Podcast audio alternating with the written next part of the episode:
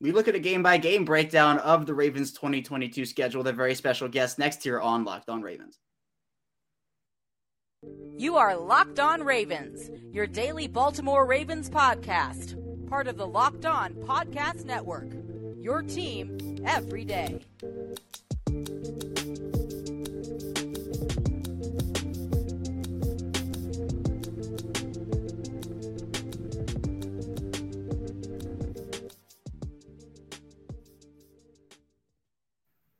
And we've returned here with another episode of Locked On Ravens, your daily Baltimore Ravens podcast. I'm your host, Kevin Oestreicher of Ravens Wire. Of course, we're here on the Locked On Podcast Network, your team every day. Thank you for making Locked On Ravens your first listen of the day. We're free and available on all platforms. And we're back here, another Tuesday episode. That means our Tuesday guest is here. Spencer Schultz of Baltimore Beatdown joining us once again. Spencer, the Ravens making a couple moves over the course of the last week. They see one of their potential free agent targets go off the board, and their schedule has been fully released. A busy week. How you doing? Doing quite well. It is uh, finally maybe a little bit of the quiet time. The schedule comes out, so we've got clarity there, and a couple more roster moves will likely shuffle throughout the next couple of months, and we'll get some more information. But for now, we're we're into the long haul. Yeah, and I I would anticipate stuff quieting down across the league. The Ravens probably potentially making one or two moves. We'll see what they end up doing. But for now, they made a couple themselves over the last week. The first one I wanted to dive into very briefly is the signing of Mike Davis, a veteran running back. Obviously, with the injuries to J.K. Dobbins and Gus Edwards, I, I, don't think having a veteran on the roster is a bad thing. And that positional group before Davis was very, very young. They obviously brought in Tyler Badie as well. What what do you think of this signing, and will it have any impact on the Ravens' week one roster? Do you think Davis is a lot to make the roster, or if this is more of a depth signing for the offseason?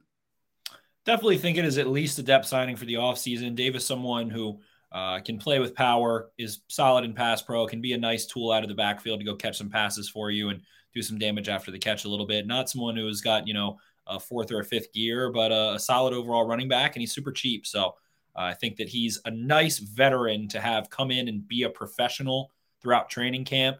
Um, Gus Edwards, J.K. Dobbins, no lock to be ready and participating fully by the time you know July comes around. So uh, I think Davis is is adding to that veteran presence in the room and nice insurance if one of those guys can't really make it back and does need to start the season on the pup list. So uh, don't think he's a roster lock necessarily, but don't think he's he's just a camp body either.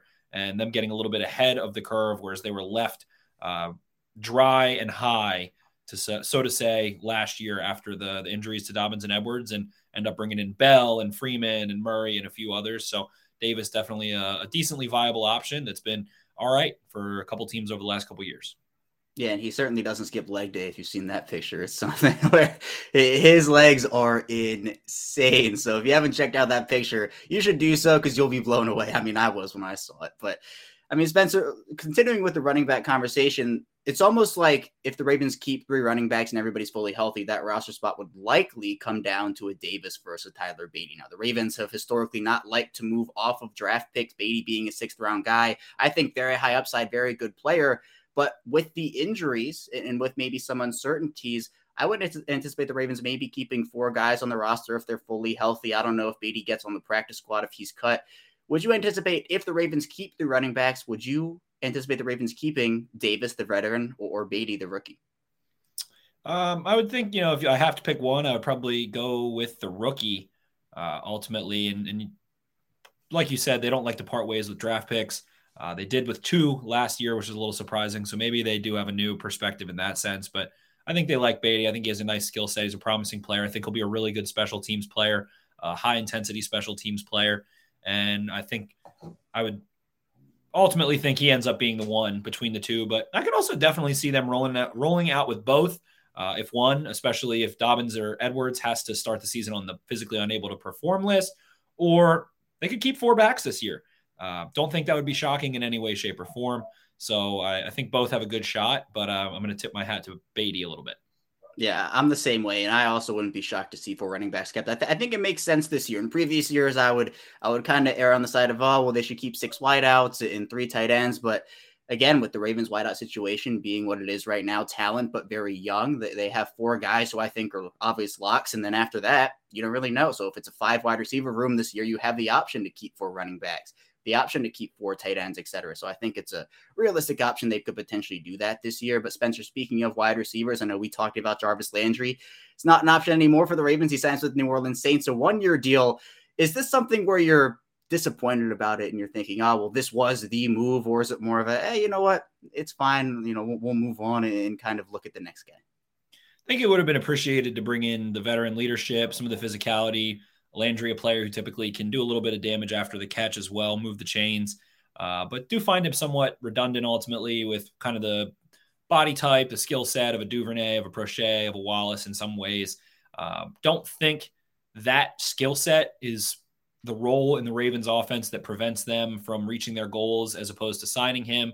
And don't think signing him is what takes them over the top uh, in terms of being confident in reaching whatever their goals are. So Landry would have been a nice player, proven veteran, you know, possession receiver, can work in the over the middle of the field, but they just have so many bodies that can work over the middle of the field already. You have Kolar, you have Likely coming into the mix as well. Uh, Duvernay, Proche, all those guys. So, I mean, even hey, Bateman can work in the slot very well too. So, I think they have no shortage of guys that can work the middle of the field, especially after drafting those tight ends. Nick Boyle coming back possibly as well, uh, hopefully up to full speed, and Mark Andrews, of course. So don't think Landry again was was the real needle mover that takes them over the top. Right, and I think people almost it's weird to say, but almost forget about Mark Andrews as a pass catching threat in this offense because everything is so focused right now on the wide receiver position. And I think, look, I, I, still think the Ravens should bring in a veteran. That's my stance on it. And, and, I think it would benefit them to do so. But now you're looking with Landry gone, also a very durable player. It's now the injured receivers who you look at the list. It's Julio Jones, Will Fuller, T.Y. Hilton, Odell Beckham, who is currently injured. So you have to kind of think and maybe account for missed games. Also, Landry signing a one year deal. And I know we talked, Spencer, last week about how the Ravens, you know, at this point, one year deal is not the best thing for them to dish out right now with their cap space overall. So, yeah, it's a little disappointing. Landry wasn't able to come to Baltimore, but I agree it was more of a redundant skill set than you get with a guy like Jones or with Fuller, etc. Or even the Spencer, the Ravens making a Another signing yesterday, signing Vince Biegel, the linebacker, someone who has both inside and outside experience, a very good special teams player, it seems as well, someone who kind of fits that Ravens really good role player mantra for them. Is this a signing you're excited about? Something where it's like a camp body for you? Where do you think he falls in terms of making the opening day roster and just what he brings? Yeah, I think Biegel's got a shot to make the roster for sure. Uh, a pretty decent shot. Has previously been with the Ravens outside linebackers coach. Uh, versatile piece, experienced in blitzing fronts and fronts that like to ask a lot of their linebackers in terms of versatility. So, uh, Biegel, another guy that is coming off of an Achilles injury. Uh, I don't believe this past year, but the year prior. And, you know, again, just kind of like Davis, just ensuring you have some veteran bodies that are competent, that are up to speed, know how to be a professional, um, those things, but not something that uh, really requires a ton of attention or a ton of gusto. But I, I, guess it does rule out LJ Fort from coming back to be a Raven, most likely, I would think. Um, so moving in that direction a little bit more so. Biegels, a guy that I think is a little bit more of a someone you keep closer to the line of scrimmage, ask him to make plays in the run game, ask him to blitz, uh, be that type of presence a little bit. Definitely a physical player. So no, nothing crazy to write home about, but another another piece that falls into place. Yeah, and I think someone else who was underrated in this potential versatility thing is Malik Harrison. John Harbaugh saying that he's going to work it in kind of cross train at the Sam position. How big of a role do you think that will be for him, for Harrison playing the Sam linebacker position? It seems like with the depth that they have right now, which you're looking at two guys coming off a torn Achilles with Tyus Bowser and David Ojabo, Harrison could have a bigger role at that Sam position, assuming he's able to cross train and do it well. Yeah, I think Harrison, especially in base packages like three four fronts, four three fronts, whatever you want to call them, uh, can definitely come down. And I think one of the best, if not the best, things that he does is shock and shed, and essentially his block deconstruction on the perimeter. He was asked to do it. I think he played about 95 snaps there his rookie season, if I'm not mistaken, and look good at times. I mean, he has a ton of punch in his hands. We saw him shock Quenton Nelson violently snapped Quenton Nelson's head back in a rep against the Colts, had a nice game against the Colts back in 2020, and definitely a physical player. So I don't see him being someone they asked to do that on third down or rush the passer necessarily, but in early downs, definitely rotating down in front. Um, as Bowser's coming back, as Ojabo is working to get on the field, I do think they end up bringing Justin Houston back, but Oweh, Harrison, Daelin Hayes, Houston. I think that's kind of the, the rotation on first down a little bit more. So you can save Justin Houston as well ask him to, to not have to step on the field as much. if you're going to put Harrison in for, you know, four or five snaps a game in those situations. So definitely think that's uh, the role for Harrison and a little bit more of a niche. And he's going to continue to try and fight his way back into that lineup that he did get some good run in in 2020. Obviously, as the unfortunate incident uh, ends up getting shot, which was terrible last year, and that derailed him. But he's going to have every opportunity to play special teams, play hard. And if they're giving you a chance to go get snaps, you better go make the best of it and be that physical, tone setting type of dude uh, that can stack and shed and make plays against the run. Yeah, I think he's he's a candidate to be an underrated player in this defense who can play multiple positions. And I agree, it could be a much bigger role for him this season, especially if he's able to play multiple spots on the defense. And he's a player that I I have high expectations for this year, so I'm excited to see what he ends up doing. We'll head into our first break here, though, on Locked On Ravens. Still a ton to talk about when we get back. We'll be diving into the Ravens' first half of their schedule, doing game by game breakdown. So be sure to stay tuned for that. Still a ton to talk about on Locked On Ravens. First, though, I do want to tell you a bit about Built Bar. And imagine dipping your finger into a plastic tub of birthday cake frosting and then opening your eyes and realizing it was only 150 calories and 16 grams of protein. That's what it's like to eat a birthday cake puff from Built. And if you haven't tried the puffs, I'll let you on a little secret because that is what people do. A chocolate covered marshmallow protein bar. Yeah, you heard me. Delicious flavored marshmallow covered in 100% real chocolate. Make every day a birthday with Built's birthday cake puffs. Built has taken the delicious experience of biting into a fresh slice of birthday cake and put it in 100% white white chocolate and added sprinkles as well. And they're made with protein, which your body absorbs more efficiently and provides tons of health benefits. Go to built.com to get birthday cake puffs now. Go to built.com, use promo code LOCK15, get 15% off your order. Use promo code LOCK15 for 15% off at built.com. We're back here. Our second segment of Locked On Ravens. Kevin Oestreicher, your host, still here with Spencer Schultz of Baltimore Beatdown. And Spencer, this Ravens schedule, it came out, and honestly, I was very content with it. Not a ton of surprises. Now, there are certain nuances to it, especially right at the beginning and as well at the end, where you're thinking, oh, that's kind of interesting. And I want to go kind of four games in a row with you for most of it. And then we'll talk about the last five game stretch in the final segment at the end. But the first four games, if you want your dose of AFC East, you're getting all of it in the first four weeks. Baltimore playing literally all of their AFC East games in the first month. Four games for AFC East opponents, starting off at the Jets. So they're going to the Meadowlands there. Then they come back home, the Miami Dolphins in week two, their home opener. Go back on the road to New England at Gillette Stadium in week three, then come back home and play Josh Allen in a one o'clock game. I'm a little surprised that one wasn't a prime time game, but it's what the schedule makers provided. How do you feel about that opening stretch there, Spencer? And what do you think the Ravens could go over their first month? Yeah, it's an interesting stretch. I think it's the first time any Baltimore football team since 1983, back when the Colts did it, plays a non uh, your own division slate four games in a row. And especially to start there is pretty wild. But um, it's interesting. The Jets, an interesting team. The Dolphins, an interesting team. The Patriots, all three of them have quarterbacks that are looking to prove themselves right now. I wouldn't say any of them you you go into the season thinking, "Oh wow, there's a quarterback you really need to worry about." But the Jets, I mean, have weapons. Add Garrett Wilson. They got Elijah Moore, Corey Davis, Denzel Mims, tons of guys there. Uh, curious to see what that offense can do. Not a huge Zach Wilson guy myself. Didn't wasn't super high on him coming out, but certainly in that offense, which is very similar to what he ran in college, you know, can be dangerous and a defense that's loading up. So a team that is kind of in a desperate position to start winning urgently. I would definitely say in Joe Douglas's uh, tenure and Saleh in year two. You know, how long of a leash are you going to get for a guy uh, that comes from a successful program in San Francisco? Has to then going to the Dolphins. Tua has to prove it this year. This is kind of that defining year. Are you an NFL quarterback? Are you a starter? Are you a big money starter?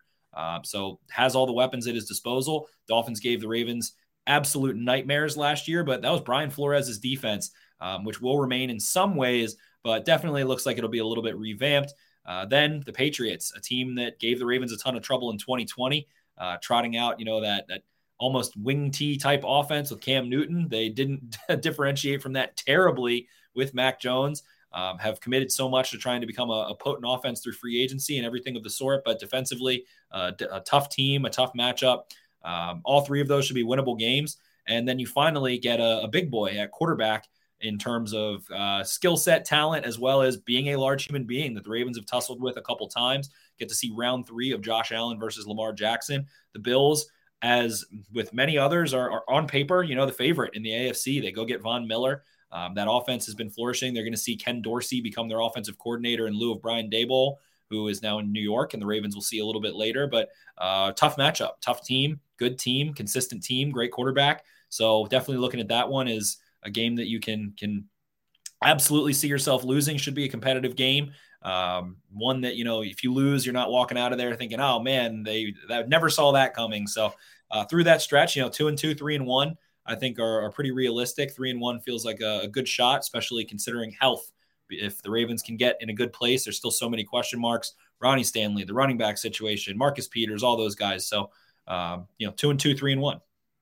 Yeah, I have them right around two and two. I, I could see three and one as well. I think health is going to be key, as you talked about, because if guys are just starting to work their way back and you're getting that first NFL action for them in whether it is a year or nine months or however long that timeline is, there might be some rust to shake off for some of these guys. But I think the Jets, a team that, you know, will learn to win eventually. Is it going to be this year, five years? Who knows how long it's going to be? But I think for them, they're still, you can never sleep on any team in this league. It's any given Sunday. The Miami game, we all know what happened when the Ravens played Miami last. And again, some changes have happened since then. But I do, it is interesting that in that game last year, the Ravens didn't allow the Dolphins to score their first offensive touchdown until what, like four minutes to go in the game, two minutes to go in the game. It was Xavier Howard with the fumble recovery touchdown. And then they scored offense. Yeah, it was like two minutes to go in the game. So they were in that game, but it was just, it was a bad game overall and people block it out.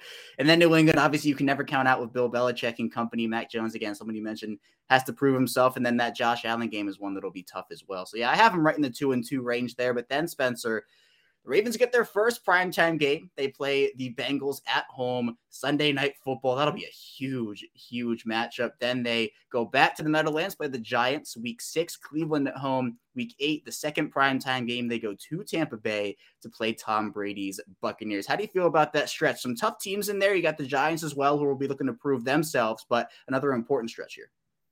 Yeah, so that first Bengals game in primetime, the first primetime game of the year, the Ravens obviously looking for redemption.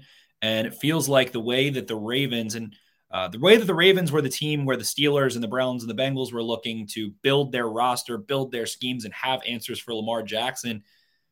Feels like that's the way teams are in the AFC North are probably approaching the Bengals now. You need to have uh, the the DBs to be able to hold up against a Ja'Marr Chase and a Tyler Boyd and uh, Tee Higgins and whoever else they can throw at you.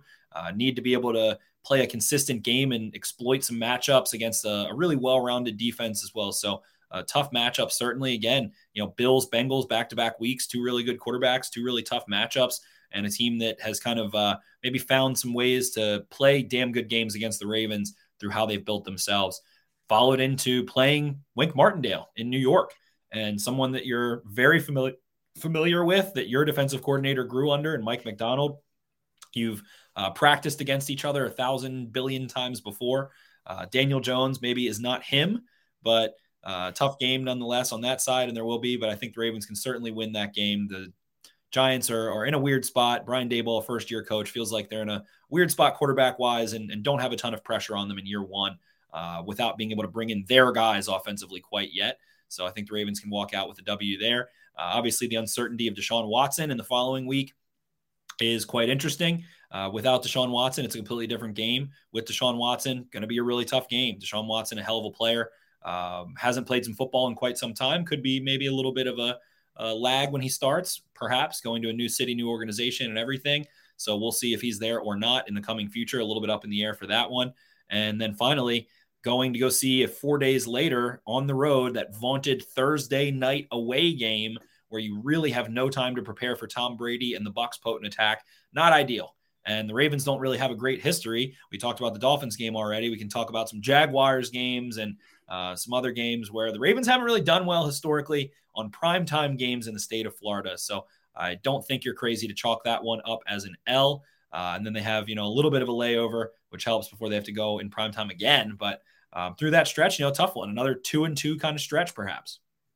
Yeah, I have them there at, at three and one. I, I have them losing to the, the Buccaneers. I think again, yeah, with all the for as I think content as I am with the schedule, that's one of the things where you don't have a ton of time to prep, and that's one of the nuances of the schedule. I'm like, really, could have could have gone a bit differently for the Ravens, but you know, you, you can't win them all. The Giants, I think, is going to be a win. This Bengals game in Week Five, I think, will be a well. That'll be a statement game for sure. It'll it'll set the tone, I think, for their Week 18 game, which we'll talk about in the final segment. Cleveland, I think, yeah, it, it is an uncertain game. I still think with or without Deshaun Watson, the Ravens do win that game. It's a home game against Cleveland. I'll let them have that win. I think they should be able to take care of business in the uh, Tampa. It's it's just a tough game. I see I could see them winning. There are situations I see them winning, but for now, I'm just gonna uh, I'll chalk it up as a loss, like you said, just because of everything that that goes into it. But what into our final break here on Locked On Ravens. We'll talk about the back half of the Ravens schedule coming up, final record predictions for them as well, at least initial ones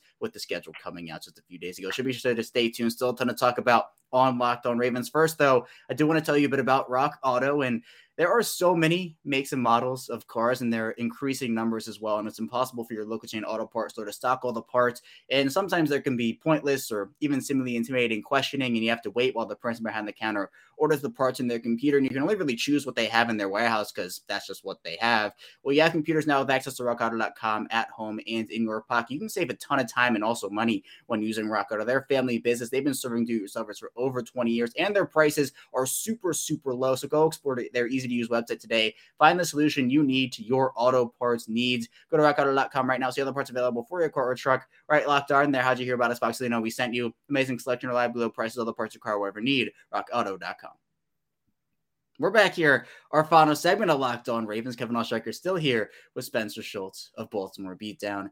And Spencer, we talked about that first stretch, those couple stretches for the Ravens in the second segment. Let's dive into the rest of their schedule, though. And we'll start off with that game that we'll talk about week nine, the New Orleans Saints. They play the Tampa Bay Buccaneers in prime time in week eight, week nine, another one on Monday Night Football against the Saints. Then they have their bye in week 10. I think this is a pretty well placed bye for them. You don't want to have it too early, don't want to have it super, super late. I think this is a relatively good spot for them there. And then a three week stretch from weeks 11 to 13, which I think is huge for them. I think that they honestly should go 3 0 in this stretch. You have Carolina in week 11, Jacksonville on the road in week 12, and then Denver in week 13. I think that's important. If you can go 3 0 in those stretches of games, I think it gets you again two wins against good AFC opponents. Well, Jacksonville, maybe they'll be good, maybe they won't. But I think that stretch there, week 9, 10, 11, and 12, as well as 13, is a big one.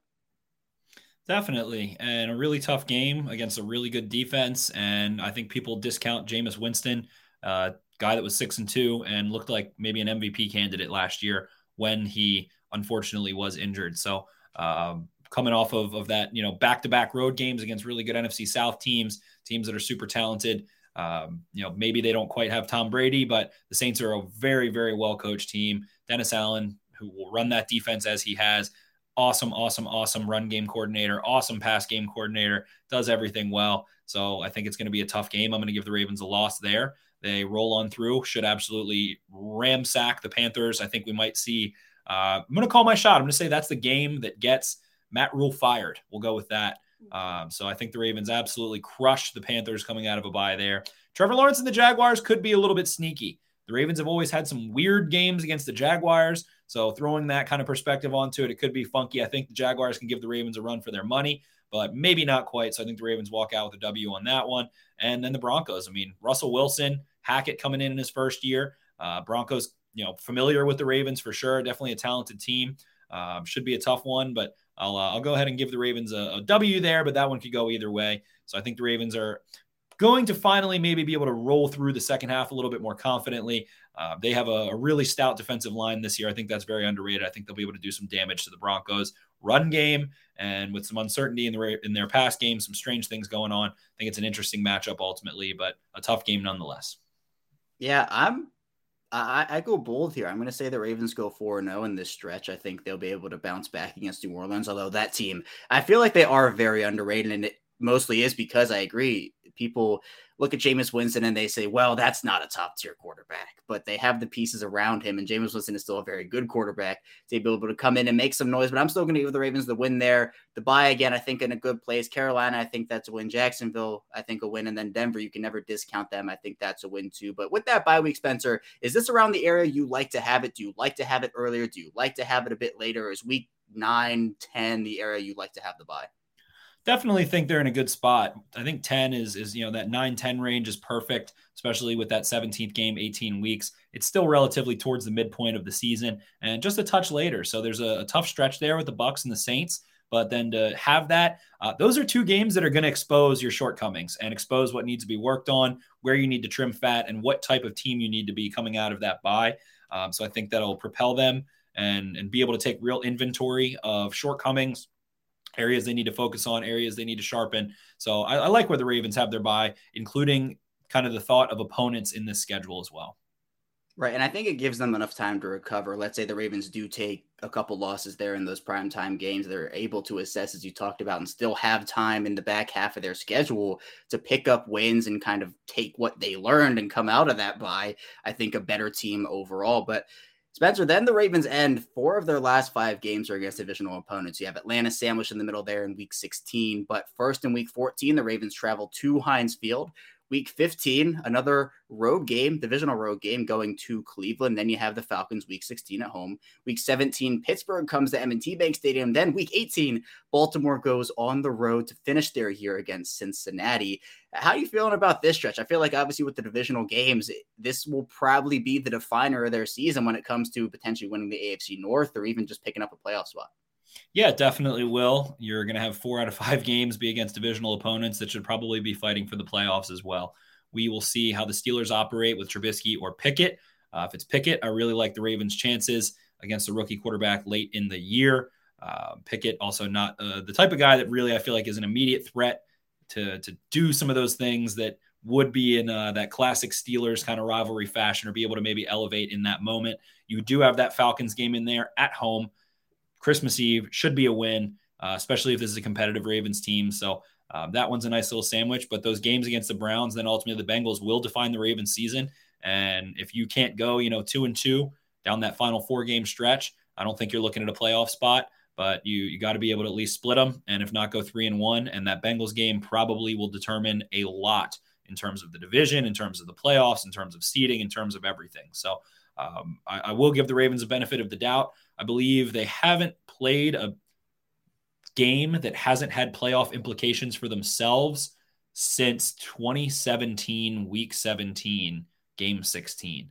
I think that was the last time the Ravens played a game that didn't have playoff implications in the regular season. So uh, I think that the Ravens finish this season out around a 9, 10, 11 win team. We'll give them 10 wins, 10 and 7, uh, somewhere around there. You know, they don't really have a murderer's row of quarterbacks to play necessarily but a tough division, some back-to-back tough primetime road games against the Bucs and the Saints, uh, some some funky opponents, and it's easy to look at the schedule and say, oh, this team was, you know, they're playing a team that was five and twelve last year. Oh, the Jets. Oh, the Dolphins. Oh, this, that, or the other.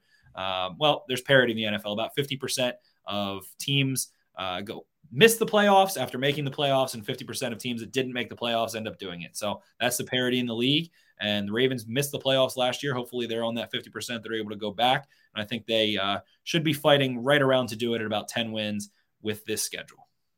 Yeah, right now initially I have him at 12. Uh, I think in the first stretch I have him there at 2 and 2, then I have 3 and 1 in weeks 5 through 8, then week 9 I have 3 4 and 0 and then weeks 15 or no, 14 through 18 I have them at three and two. So 12 and five for me overall. But there are a lot of games on here, Spence, where you can circle them and be like, this is the season defining game. And the Ravens, instead of five primetime games, they have three this year. So, in the spirit of three primetime games, I'll ask you, what are the three biggest games on the schedule for you? Is it the three primetime games? Do you look at a game early on in the year like that Buffalo game, which is, I think, is super important? And then later in the year, do you see a game there where you circle and say, this is a huge, huge matchup?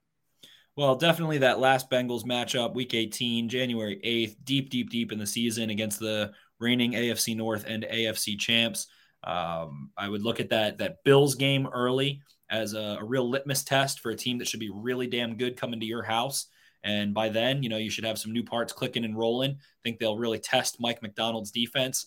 Um, and then let's go with uh, let's go with that Broncos game um, I, am very interested by that one. Russell Wilson, a good offensive line, good running backs. They've got Tim Patrick. They've got Jerry Jeudy, uh, Hamler. Got got a few weapons there. So those are the ones that I'm looking at and saying, wow, if you can win two out of those games or even three out of those games, I think you're sitting really, really, really pretty Um, and and if they go three and zero in those games, I think they're a team that could be fighting for a one seed when all when it's all said and done.